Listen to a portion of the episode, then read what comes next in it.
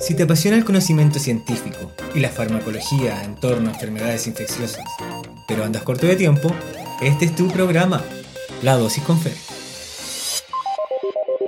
Hola, bienvenidos a un capítulo más de La Dosis con Fer. Soy Fernando Bernal y el día de hoy les presentaré un nuevo episodio titulado Interacciones farmacológicas y polifarmacia. El aumento de la sobrevida va ligado a un envejecimiento de la población que vive con VIH. Para el año 2030 se estima que un 73% de los pacientes en control tendrán más de 50 años. Al igual que en la población general, el aumento de la edad lleva consigo la aparición de enfermedades concomitantes. Incluso se ha visto que en personas mayores que viven con VIH estas comorbilidades aparecen a edades más tempranas y esta característica no solo afecta a mayores de 50 años. En AIDS 2021, un estudio importante evidenció que el riesgo de comorbilidades en jóvenes que viven con VIH entre 18 y 39 años fue el doble en comparación a la población general. Adicionalmente, otros estudios y grandes cohortes han demostrado que dichas comorbilidades son las mismas que en la población general, enfermedad cardiovascular, diabetes mellitus, hipertensión, entre otras. Diversos estudios muestran cómo el envejecimiento puede alterar prácticamente todos los procesos farmacocinéticos del organismo, incluyendo la absorción, el metabolismo, la biodisponibilidad, la distribución, la unión a proteínas plasmáticas y la eliminación hepática y renal. Por otra parte, y no menos importante, el aumentar la complejidad de la farmacoterapia de un paciente podría incluso afectar la adherencia a la terapia antirretroviral, aspecto clave en el control de esta patología. La polifarmacia en pacientes de edad avanzada es un problema de salud pública dada la prevalencia de uso de múltiples fármacos, lo que habitualmente es conocido como polifarmacia. Término, aunque no está uniformemente establecido en la bibliografía existente, se define como el uso de cinco más fármacos de forma simultánea.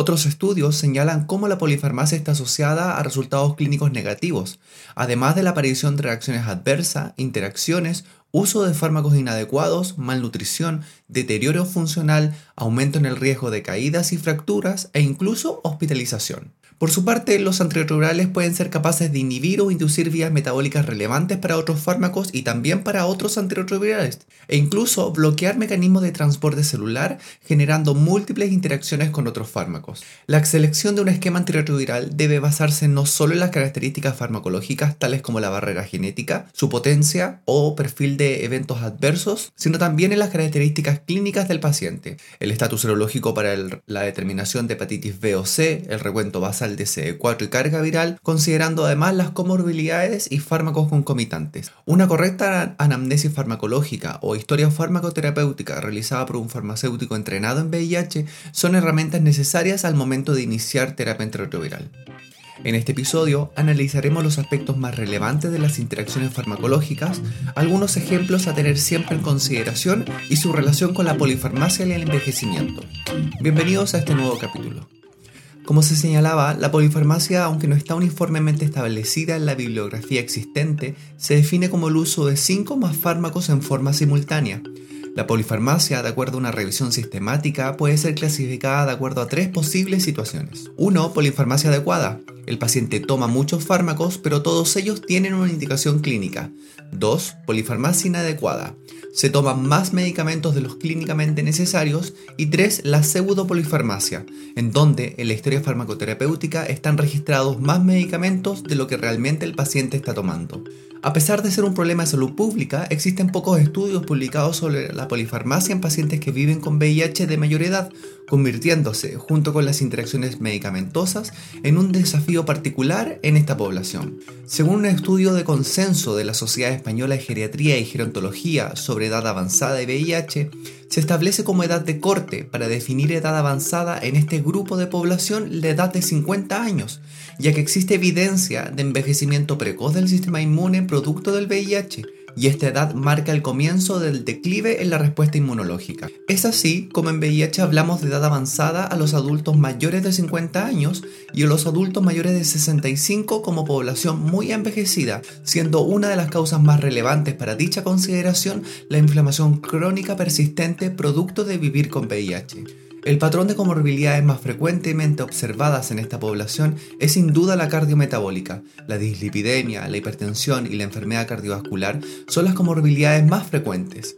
Adicionalmente, las enfermedades hepáticas y renales y las neoplasias también son más comunes en pacientes mayores y sus tratamientos pueden plantear problemas desde la perspectiva de la interacción farmacológica. Al iniciar la terapia antirretroviral es importante obtener un historial médico completo para identificar las comorbilidades y medicamentos que el paciente pueda estar tomando, incluidos los medicamentos de venta libre y la medicina complementaria, la cual se estima es utilizada por alrededor del 30% de los pacientes, pero menos del 1% lo reporta su equipo tratante. Cuando hablamos de interacciones farmacológicas, es habitual tener en mente aquellas mediadas por citocromo P450, ya sea por mecanismos de inducción o de inhibición enzimática. No obstante, el espectro de interacciones es mucho más amplio y podemos agruparlas en tres categorías. Una, aquellas mediadas por alteraciones en los procesos de absorción. En VIH es particularmente importante los procesos de quelación. Dos, aquellas mediadas por alteraciones a nivel del metabolismo de fármacos, ya sea por citocromo P450 o por alteraciones de mecanismos de conjugación o fase 2, la conocida glucuronidtransferasa, entre otras.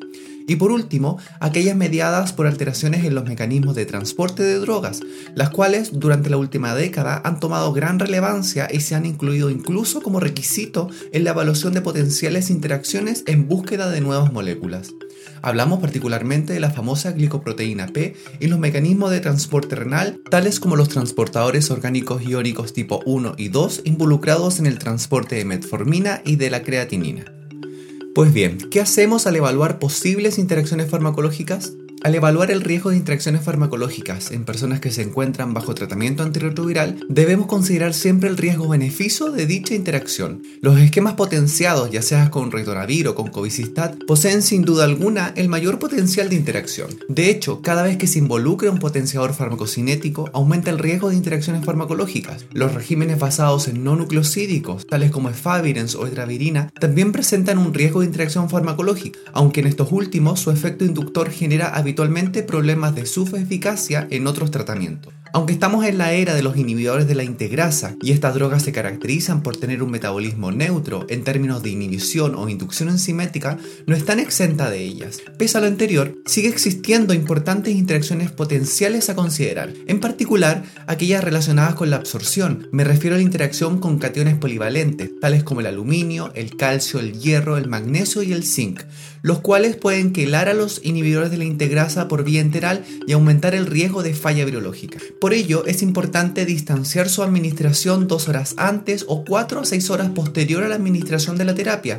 En caso de antecedentes de resistencia a integrasa, su uso se encuentra contraindicado y es importante tenerlo en consideración. Otra interacción importante para recordar es aquella relacionada con transportadores renales, específicamente con dolutegravir o victegravir y metformina. Ambos pueden aumentar las concentraciones de metformina al inhibir su mecanismo de transporte intracelular, lo cual genera un aumento de su concentración en plasma, lo que lleva a un potencial aumento de los efectos adversos. Si bien esta no constituye una contraindicación para su uso, sí debemos tener precaución particularmente en aquellos pacientes más susceptibles, es decir, mayores de 60 años con disfunción renal previa y uso de dosis de metformina mayores a 2 gramos por día. Sin duda, una de las interacciones farmacológicas a tener siempre en consideración hace mención a la inducción enzimática. Fármacos como ciertos anticonvulsivantes tales como fenitoína, carbamazepina o antituberculosos como rifampicina, rifabutina o rifapentina refuerzan la necesidad de revisar dichas interacciones dada la necesidad eventual de ajustar la dosis con inhibidores de integrasa o directamente su contraindicación de uso con inhibidores de la proteasa. Es importante recordar que algunos anticonvulsivantes o rifamicinas tienen la capacidad de inducir no solo el citocromo 3A4, sino también enzimas de fase 2 como la glucuronidtransferasa y mecanismos de transporte de drogas mediados por la famosa glicoproteína P que son sustrato de los inhibidores de integrasa. Cuando los pacientes refieren reacciones adversas a algún fármaco, es importante considerar el potencial de interacción farmacológica. Cuando esto ocurre, se debe realizar una correcta anamnesis farmacológica y determinar si recientemente se inició un nuevo fármaco. A modo de ejemplo, un grupo de fármacos en los cuales debemos tener precaución con el uso de regímenes busteados son con algunos bloqueadores de canales de calcio, tales como nifedipino o amlodipino. Es posible que el usuario consulte por hipotensión y mareos. Otro ejemplo práctico, también asociado a un mayor riesgo de eventos adversos por el uso de regímenes busteados, es el uso de ciertos anticoagulantes como la warfarina o el acenocumarol o antiplaquetarios como clopidogrel. Si hablamos de interacciones y regímenes busteados, sin duda la interacción más peligrosa es aquella relacionada con fármacos antijaquecosos, y me refiero específicamente a las ergotaminas. Esta interacción está absolutamente contraindicada y el usuario debe estar informado y consciente del riesgo de consumir dicho fármaco bajo tratamiento antirretroviral. El ergotismo, producto de dicha interacción, es una enfermedad que se caracteriza por un vasoespasmo arterial periférico de las extremidades y puede llegar a producir una isquemia crítica con compromiso tisular severo si se retrasa el diagnóstico, interacción que puede llegar incluso a la necesidad de amputación de alguna extremidad. Los usuarios con múltiples comorbilidades presentan un desafío tanto en el manejo de la comorbilidad como en la adherencia a la terapia. Recordar que la toma de cada medicamento en su horario es una tremenda carga que repercute en su calidad de vida. Debemos ajustar el tratamiento farmacológico a sus estilos de vida, considerar por ejemplo si es un usuario que trabaja en turnos de noche, la dosificación vespertina para este caso puede ser la mejor hora de administración. Afortunadamente, en VIH disponemos de regímenes simplificados en solo un comprimido, no obstante esto puede ser solo uno de los muchos medicamentos que reciben los pacientes mayores que viven con VIH. Para los profesionales de la salud que se enfrentan a los desafíos de la polifarmacia, es importante que utilicen herramientas informáticas disponibles de libre costo, tales como la página de interacción de la Universidad de Liverpool o la base de interacciones del Hospital Clínic de Barcelona, la cual se encuentra disponible en español. Dejaré los links de acceso en la descripción de este podcast. Ambas plataformas permiten realizar un chequeo de los antirretrovirales y los otros fármacos del paciente y verificar posibles interacciones farmacológicas, entregando el grado de evidencia, las consecuencias de su coadministración y recomendación de manejo si fuese necesario. A modo de resumen, las personas que viven con VIH hoy en día gozan de una mayor expectativa de vida gracias a la terapia antirretroviral. Su mayor longevidad y el efecto crónico de la inflamación producto del VIH aumentan la probabilidad de comorbilidades y polifarmacia. Los profesionales de la salud deben ser conscientes de cómo adaptar el tratamiento para las enfermedades crónicas comunes que surgen. Si bien algunos pueden pensar que las interacciones farmacológicas son una reliquia de la era de los inhibidores de la proteasa, pueden ocurrir eventos adversos significativos incluso con los agentes más nuevos. Solo a través de un seguimiento minucioso y constante y a la consideración de los medicamentos concomitantes en nuestros usuarios podemos minimizar los efectos adversos e interacciones y preservar la eficacia de todos los medicamentos de nuestros pacientes. Gracias por haberme escuchado, espero hayan disfrutado esta información. Soy Fernando Bernal, este es mi podcast La Dosis con Fer. No olviden suscribirse y los dejo invitados a un próximo capítulo. Nos vemos.